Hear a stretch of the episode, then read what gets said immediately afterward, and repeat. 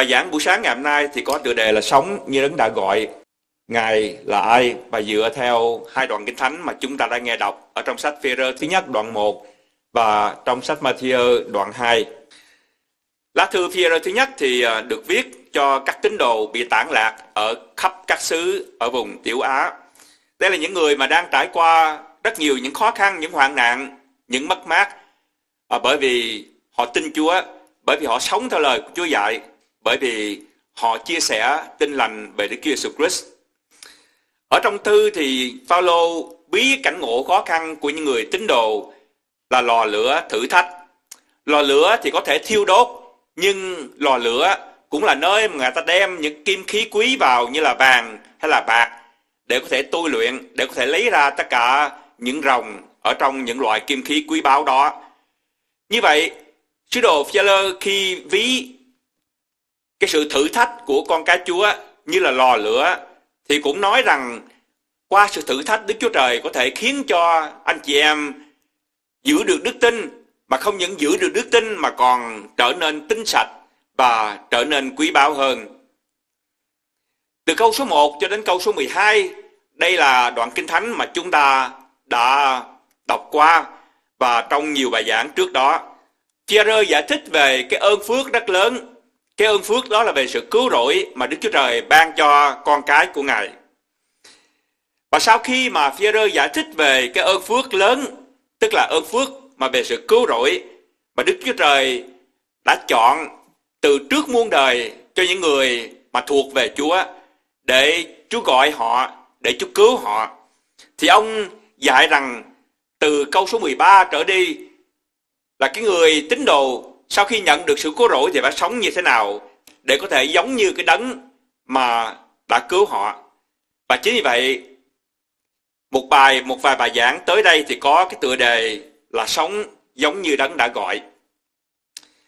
Ở trong câu số 13 thì bắt đầu bằng chữ vậy, hay là bởi vậy, tiếng Anh là therefore có nghĩa rằng chính vì những lý do mà tôi đã thích cho các anh chị em từ câu số 1 đến câu số 12 cho nên các anh chị em hay là con ca chúa phải sống, phải cư xử, phải hành động như thế này. Trong câu số 14 và câu số 17 thì đặc biệt sứ đồ Phi-rơ ví cái người tín đồ như là con cái của Đức Chúa Trời. Con cái của Đức Chúa Trời. Tục ngữ Việt Nam chúng ta thì có câu rằng con nhà Tông thì không giống lông thì cũng giống cánh. Có nghĩa rằng hễ là con cái đó thì giống cha mẹ. Như vậy nếu chúng ta xưng chúng ta là con cái của Đức Chúa Trời thì chúng ta cũng phải giống như Chúa của chúng ta. Dĩ nhiên Đức Chúa Trời là đấng vô hình, chúng ta không thể giống như Chúa rằng chúng ta tàn hình quý mệnh cho em để giống như Chúa. Giống ở đây tức là giống về một số phẩm tính của Đức Chúa Trời. Và đặc biệt trong đoạn kinh thánh này đó thì một trong những phẩm tính mà hết sức quan trọng và cần thiết mà sứ đồ phi nhấn mạnh là sự nên thánh. Hay là lời của ông thì biết rằng như đấng gọi anh em là thánh thì anh em cũng phải thánh trong mọi cách ăn ở của mình. Làm thế nào người tin Chúa có thể sống như là đấng đã gọi chúng ta để có tính hạnh, để có phẩm tính như đấng đã gọi chúng ta. Thế nào là sống một cách thánh khiết như là Chúa là đấng thánh khiết ở trong mọi mọi khía cạnh của đời sống.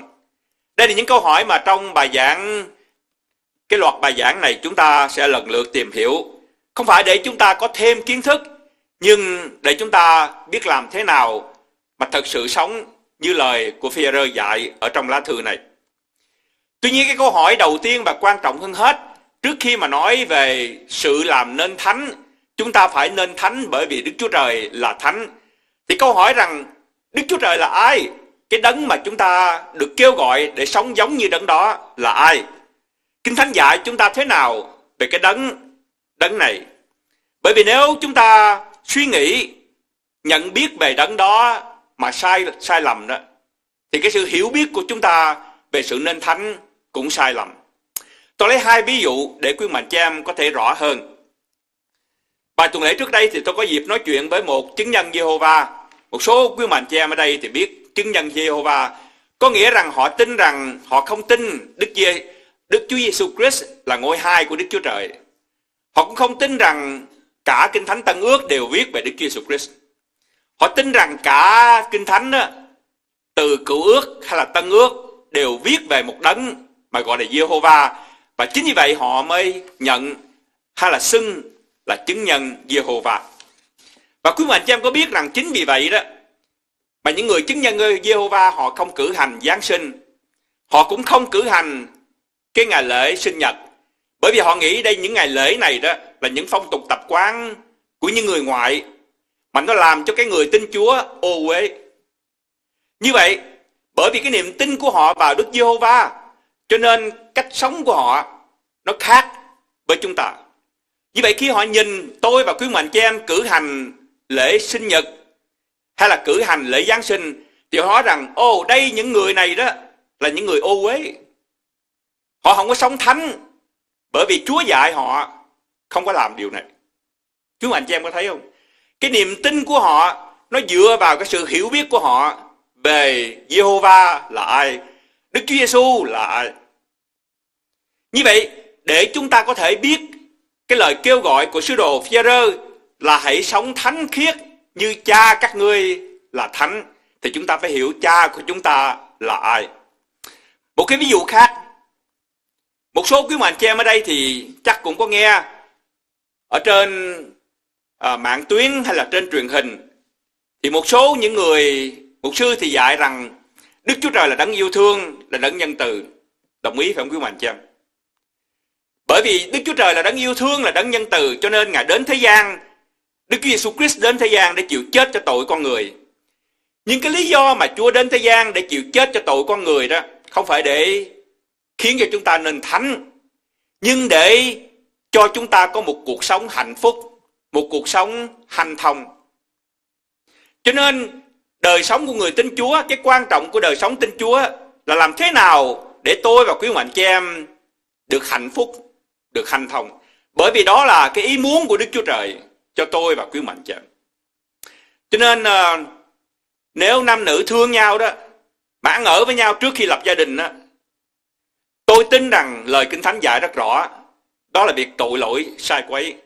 Nhưng đối với những người dạy như vậy bởi vì Đức Chúa Trời chỉ muốn cho mọi người được hạnh phúc, được vui vẻ.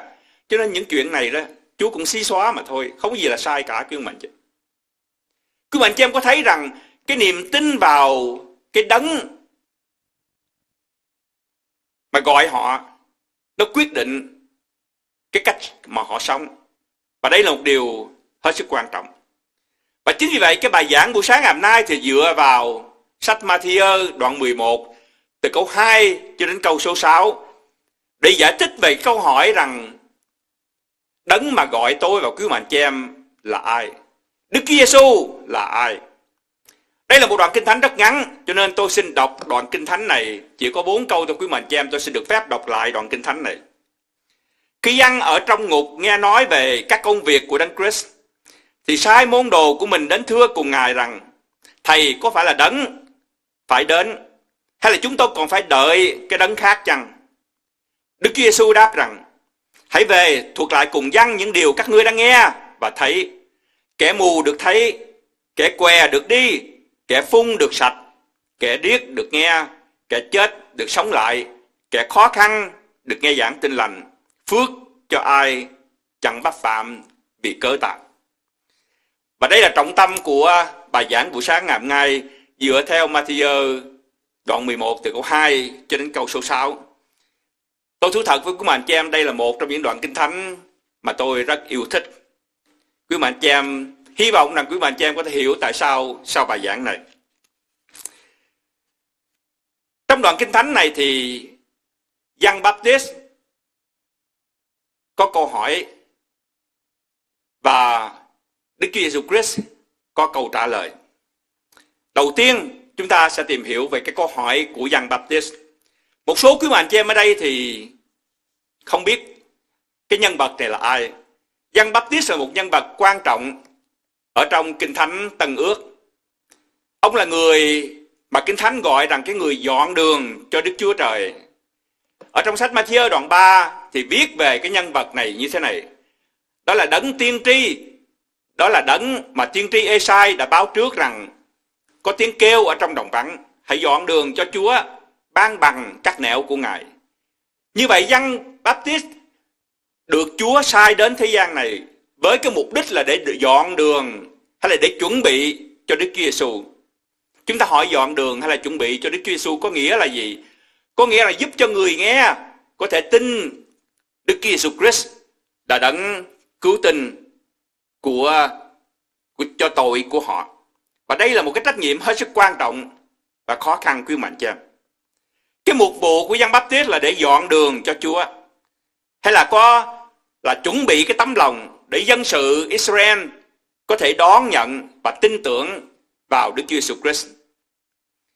Trong mọi nhân vật ở trong Kinh Thánh Tân Ước thì chỉ có một nhân vật là dân Baptist là người duy nhất mà nhận biết Đức Chúa Jesus Christ là ai khi mới nhìn thấy Đức Chúa Jesus Christ.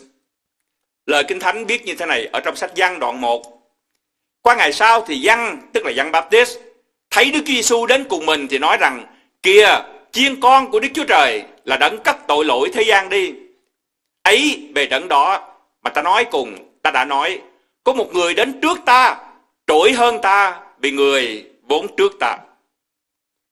Như vậy trong mấy câu lời, mấy cái lời của Giăng Baptist có nghĩa rằng khi ông vừa thấy Đức Chúa Jesus Christ thì ông biết ngay lập tức Đức Chúa Jesus Christ là chiên con, ông gọi là chiên con của Đức Chúa Trời. Có nghĩa rằng đây là đấng đến thế gian để chịu chết cho tội con người. Và ông còn xác nhận một điều hết sức quan trọng. Chúng ta nhớ rằng Giăng Baptist thì lớn tuổi hơn là Đức Chúa Giêsu. Ông sanh ra trước Đức Chúa Giêsu. Nhưng ở trong đây thì ông nói rằng cái người đó mặc dù đến sau ta nhưng trỗi hơn ta có nghĩa là lớn hơn ta bởi vì người vốn trước ta. Trước ta có nghĩa là gì? Làm thế nào để một người sanh ra sau mà là trước cái người sanh ra trước?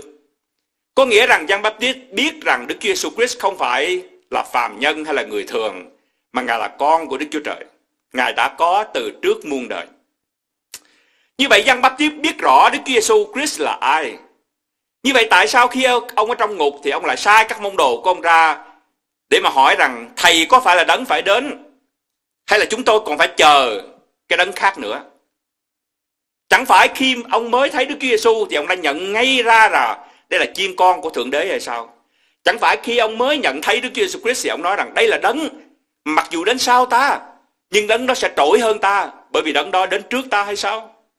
Như vậy tại sao khi Giăng Baptist ở trong trong ngục thì ông lại sai các môn đồ đến hỏi rằng thầy có phải là đấng phải đến hay không?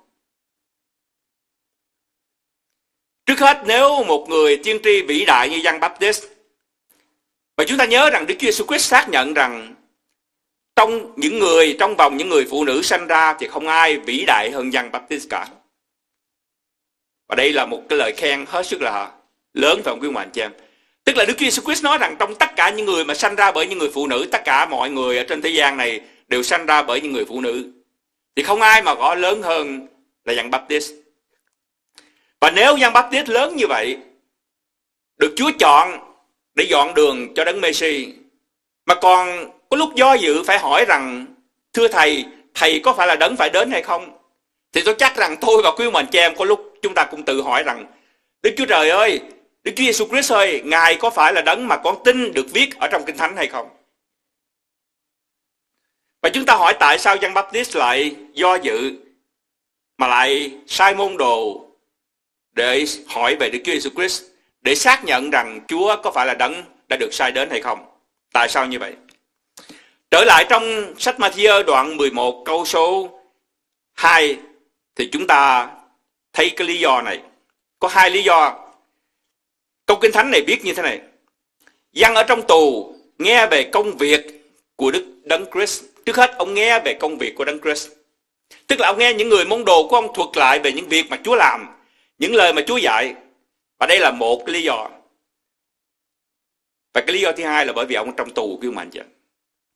Dân ở trong tù nghe về các công việc của Đấng Christ nên sai các môn đồ mình đến mà thưa với Ngài rằng Thầy có phải là đấng phải đến hay chúng tôi còn phải đợi đấng khác nữa. Như vậy có hai lý do mà dân Baptist sai các môn đồ đến để hỏi Chúa. Cái lý do thứ nhất là bởi vì ông ở trong ngục. Cái lý do thứ hai đó là bởi vì ông nghe từ các môn đồ của ông về những việc mà Chúa làm hay những lời mà Chúa dạy. Thưa với quý ông anh chị em, cái niềm tin của một con người đó nó thay đổi có thể thay đổi bởi vì cái hoàn cảnh mà người đó đang ở trong đang sinh sống. Tôi sẽ lặp lại. Cái niềm tin của một con người vào Đức Chúa Trời, vào Đức Giêsu, vào Kinh Thánh có thể thay đổi tùy theo cái hoàn cảnh mà cái người đó đang sống. Và đây là cái lý do mà cái người vĩ đại hơn hết, người mà dọn đường cho Đức Chúa cho đấng Messi đang ở trong ngục. Trước đó đó thì ông được dân sự kính trọng, ngưỡng mộ. Họ đổ từ khắp xứ đến đồng vắng để nghe lời dạy của dân Baptist để được nhận báp tem. Nhưng bây giờ đó thì ông bị giam ở trong ngục. Bây giờ thì cuộc đời của ông cũng giống như người Việt chúng ta gọi là cái đèn mà treo trước gió vậy quý mạnh cho em. Không biết sẽ bị tắt lúc nào mà thật vậy. Kinh Thánh viết rằng không đó sao không lâu sau đó thì đại đế Herod là chặt đầu Giăng Baptist. Có lẽ khi ông ở trong tù thì ông tự hỏi rằng Giêsu nếu thầy là tiên tri của Đức Chúa Trời, thì tại sao tôi lại bị tù đầy? Tôi tại sao tôi lại bị khốn khổ như vậy? Tại sao tôi phục vụ Chúa mà bây giờ tôi lại bị giam ở trong ngục như vậy? Tôi chắc rằng quý bạn chị em và tôi cũng có lúc hỏi như vậy không? Cái niềm tin của một người vào Đức Chúa Trời, vào Đức Chúa Giêsu, vào Kinh Thánh có thể thay đổi tùy theo hoàn cảnh mà họ đang sống. Cái câu hỏi của Giăng Baptist là một câu hỏi hết sức là ý nghĩa. Nó có hai bài học mà tôi thấy nghĩ vô cùng giá trị và sâu nhiệm cho chúng ta. Cái câu hỏi của Giăng Baptist Đầu tiên ông hỏi rằng thưa thầy, thầy có phải là đấng phải đến hay không? Và chúng ta chú ý rằng mặc dù ông đang bị giam ở trong ngục, ông có thể hoài nghi về cái thân thế của Đức Giêsu là ai. Nhưng trong câu hỏi đó ông không được hoàn toàn không đề cập đến cái hoàn cảnh mà ông đang sinh sống.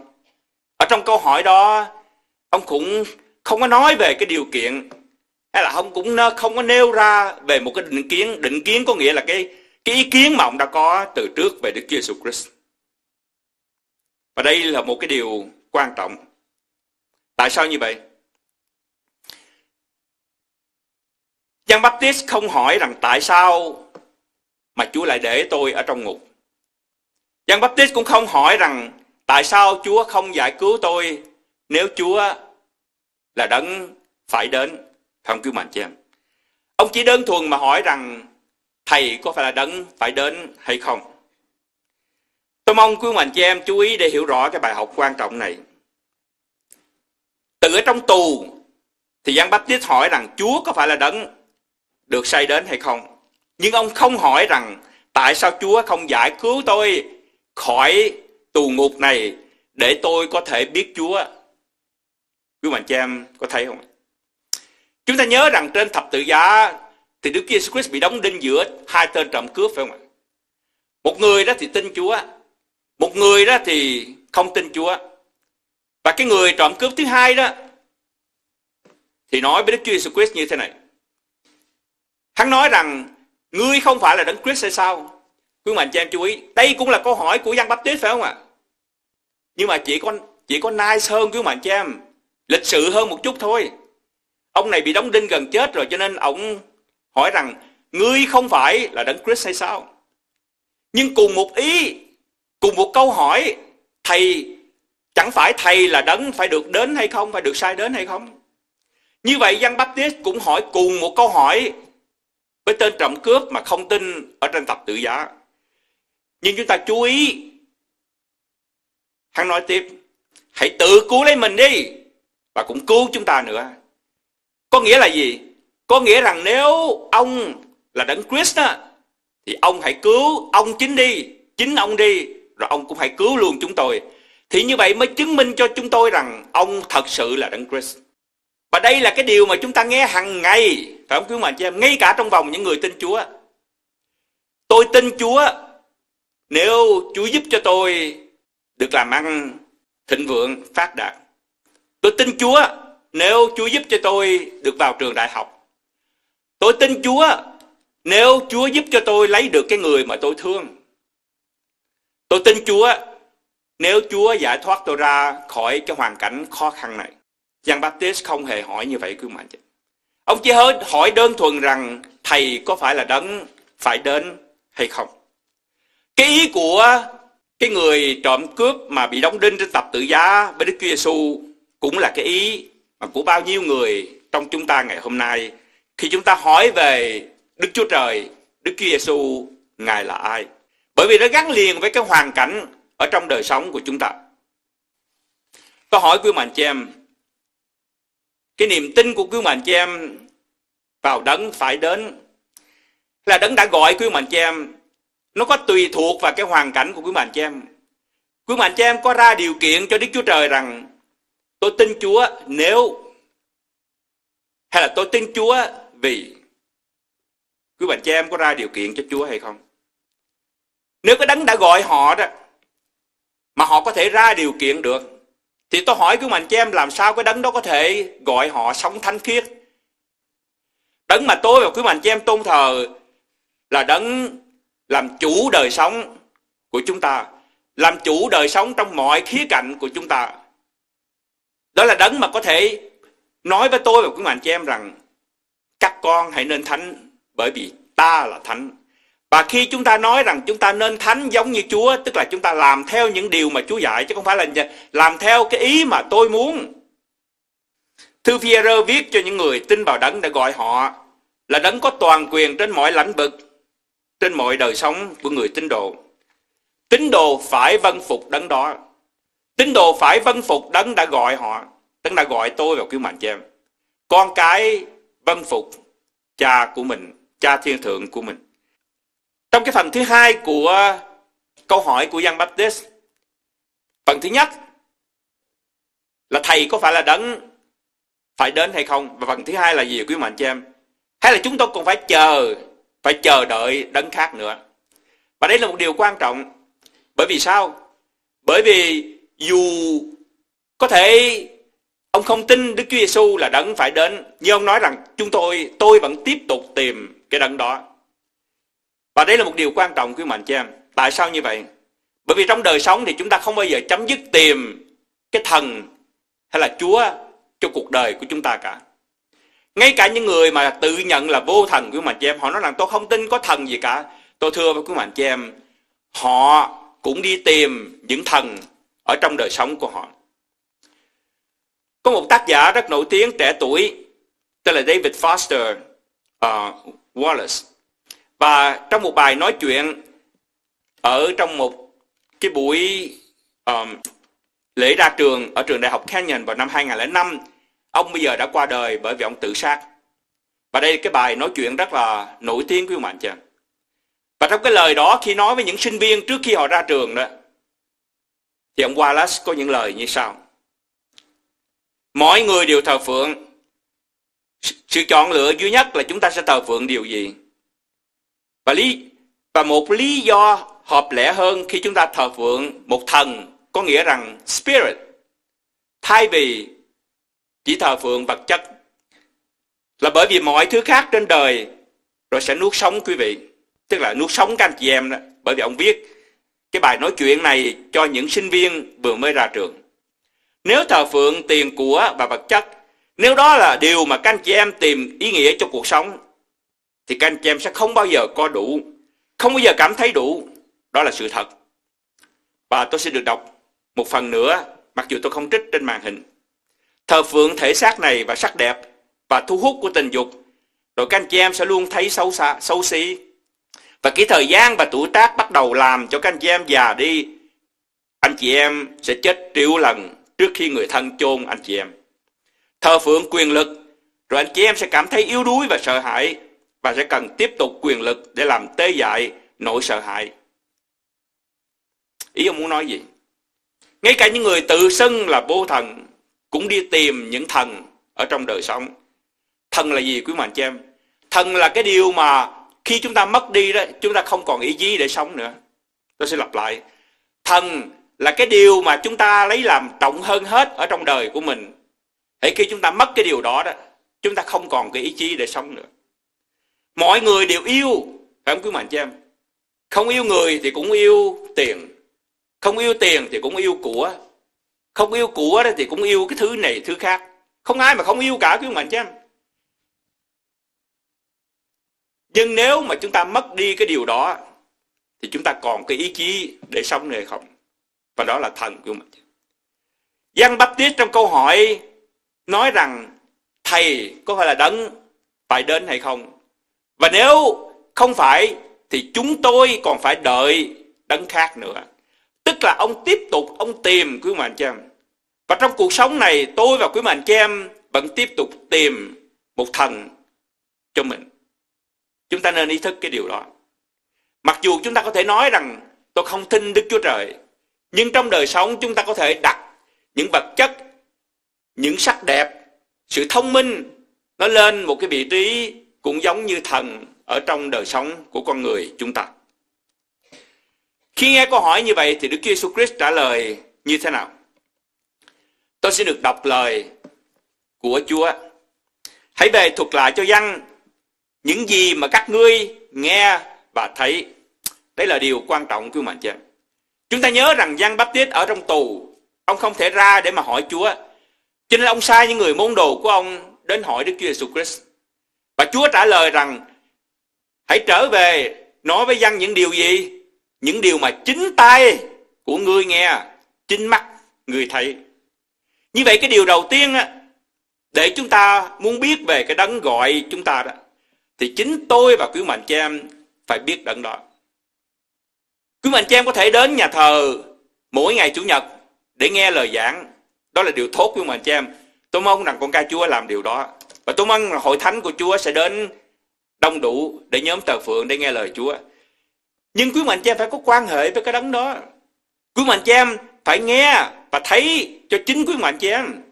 Làm thế nào để quý mạnh cha em có thể nghe và thấy cho chính quý mạnh cha em? Có lời của Chúa. Có giờ tính nguyện. Có sự cầu nguyện cá nhân quý mạnh cha em. Và Chúa nói với các môn đồ của dân Người mù được sáng, người què được đi, người phong được sạch, người điếc được nghe, người chết được sống lại, vân vân. Và Chúa nói một câu hết sức là lạ lùng của mạnh chẳng. Phước cho người nào không bắt phạm vì cớ ta. Khi chúng ta nghe phước đó, thì quý mạnh chị em thường nghĩ đến phước gì quý mạnh chị em? Bài giảng trên núi phải không ạ? Phước cho những kẻ có lòng khó khăn bởi vì nước trời, nước thiên đàng là của những kẻ ấy. Phước cho những kẻ than khóc vì họ sẽ được yên ủi vân vân. Như vậy cái phước này có nghĩa là gì? Tại sao phước cho người nào mà không pháp phạm vì cớ ta? Tôi thiết nghĩ tôi muốn giải thích rằng cái từ pháp phạm ở đây đó và khi dịch ra tiếng Anh thì nó có một cái từ mà chúng ta dịch rằng scandal. Quý bạn cho em biết chữ scandal phải không ạ? Scandal có nghĩa là gây, gây ra dư luận đó quý bạn cho em. Tức là cái dư luận xấu hay là cái tiếng tiếng đồn xấu. Và Chúa Giêsu muốn nói rằng phước cho những người nào mà khi nghe lời dạy của ta, khi nghe những điều mà ta tự nhận mà không lấy làm tức giận hay là xấu hổ hay là giận về những điều đó. Trái lại, họ tin những điều đó. Tôi giải thích cho quý mạnh cho. Chúng ta nhớ rằng Đức Chúa Jesus Christ tự nhận những điều mà hết sức là lạ lùng với ông hoàng chưa? Chúa nói rằng hãy ai thấy ta đó là thấy Đức Chúa Trời. Ta với Đức Chúa Trời hay là ta với cha là một. Chúa nói rằng ta là đường đi là lẽ thật là sự sống. Không ai có thể đến cùng Đức Chúa Trời đó ngoại trừ ta. Chúa nói rằng trước khi mà có Abraham đó, trước khi mà Abraham đó, tức là tổ phụ ngươi mà sanh ra đó, ông Abraham lúc bây giờ đã chết từ ngàn năm trước đó rồi. Mà Giêsu Christ lại nói rằng trước khi mà có Abraham đó thì đã có ta rồi. Đức Giêsu Christ cũng lại nói rằng ta thấy Satan tự trên trời mà rớt xuống. Tôi hỏi quý mà anh chị em có ai mà nói như vậy? Chúa nói rằng ta thấy Satan từ trên trời và rớt xuống, Satan rớt xuống từ trên trời lúc nào quý mà chém chị em? Lúc đó thế gian vũ trụ này chưa lập nữa phải không quý mạnh chém. chị em? Chúng ta nhớ rằng sau khi Chúa sống lại từ cõi chết, ở trên đường ở trên đường đến làng Amaúc thì Chúa hiện ra trùng hai môn đồ. Và Chúa giải thích cho họ về Kinh Thánh. Và sau đó thì Chúa nói như thế này, Kinh Thánh biết như thế này. Ngài bắt đầu từ mô xê rồi kể đến các tiên tri mà cắt nghĩa cho hai người đó rằng những lời chỉ về Ngài trong cả Kinh Thánh.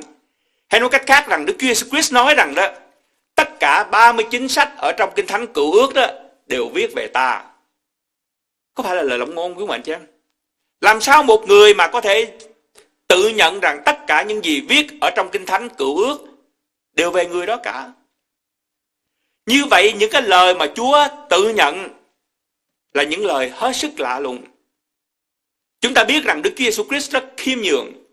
Trong đêm cuối, Chúa cởi áo ngoài để Chúa rửa chân các môn đồ. Chúa để lại cho các môn đồ một cái bài học về sự khiêm nhường. Nhưng tại sao một người khiêm nhường lại có thể tự nhận những việc mà nó quá lớn như vậy?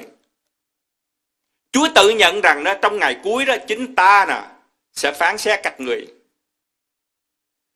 Chúa nói với người phạm tội rằng, hãy đi, đừng phạm tội nữa, bởi vì ta đã tha tội cho con rồi. Ai có thể tự nhận về những việc này, quý mệnh chứ em? Và không những như vậy, mà những lời dạy của Đức Chúa Jesus Christ cũng thật khiến cho người nghe có lúc giận. Chính vì vậy mà quý mệnh cho em, ở trong sách văn nói rằng, người Juda lượm đá đặng ném ngài với mục đích là để giết Chúa. Đức Chúa Giêsu lại hỏi rằng ta đã làm việc trước mắt các ngươi những việc lành bởi cha đến. Việc chi mà các ngươi ném đá ta? Người Giuđa trả lời như thế này. Ấy chẳng phải là việc lành mà chúng ta ném đá ngươi, nhưng vì lỗi gì? Lộng ngôn. Ngươi là người mà tự xưng là Đức Chúa Trời. Có nghĩa rằng Đức Chúa Jesus Christ nói đó, ta là Đức Chúa Trời. Hễ ai thấy ta là Đức là thấy Đức Chúa Trời. Bởi vì Chúa nói rằng từ xưa cho đến bây giờ đó thì không ai mà thấy Đức Chúa Trời cả.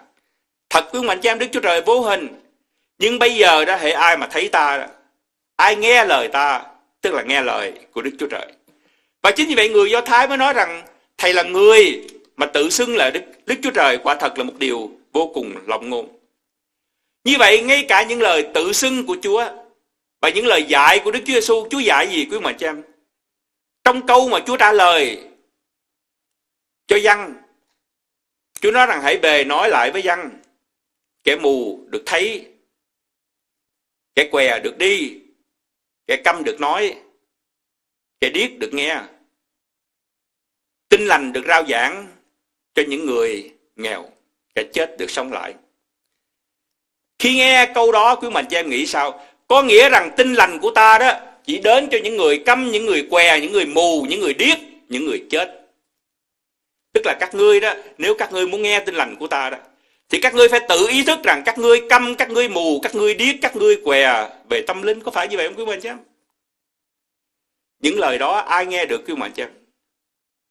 Và chính vì vậy Chúa nói rằng phước cho những ai vì cớ ta mà không bắp phạm. Tức là khi nghe những lời ta tự xưng, khi nghe những lời ta dạy mà các ngươi chấp nhận những điều đó, các ngươi tin những điều đó, các ngươi sẽ được phước. Và đây là đấng mà gọi tôi và quý mạnh cho em.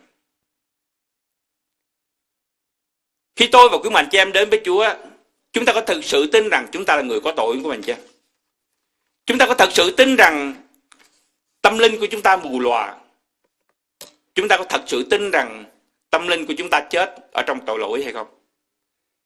Hay chúng ta chỉ nghĩ những điều đó là những điều mà Kinh Thánh dạy, nhưng mà thật sự chúng ta không tin vào điều đó. Nếu chúng ta không tin vào những điều đó, thì làm sao mà chúng ta có thể vấp phạm bởi vì những lời đó phải không quý mình chứ?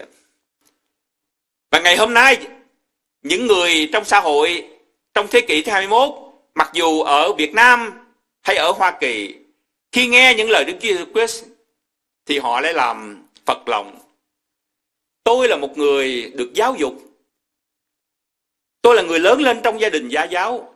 Làm sao mà ông Giêsu có thể nói với tôi là tôi là một người có tội? Làm sao ông có thể nói với tôi tôi là người mù lòa trong tâm linh? Hay là tôi chết trong tội lỗi của tôi?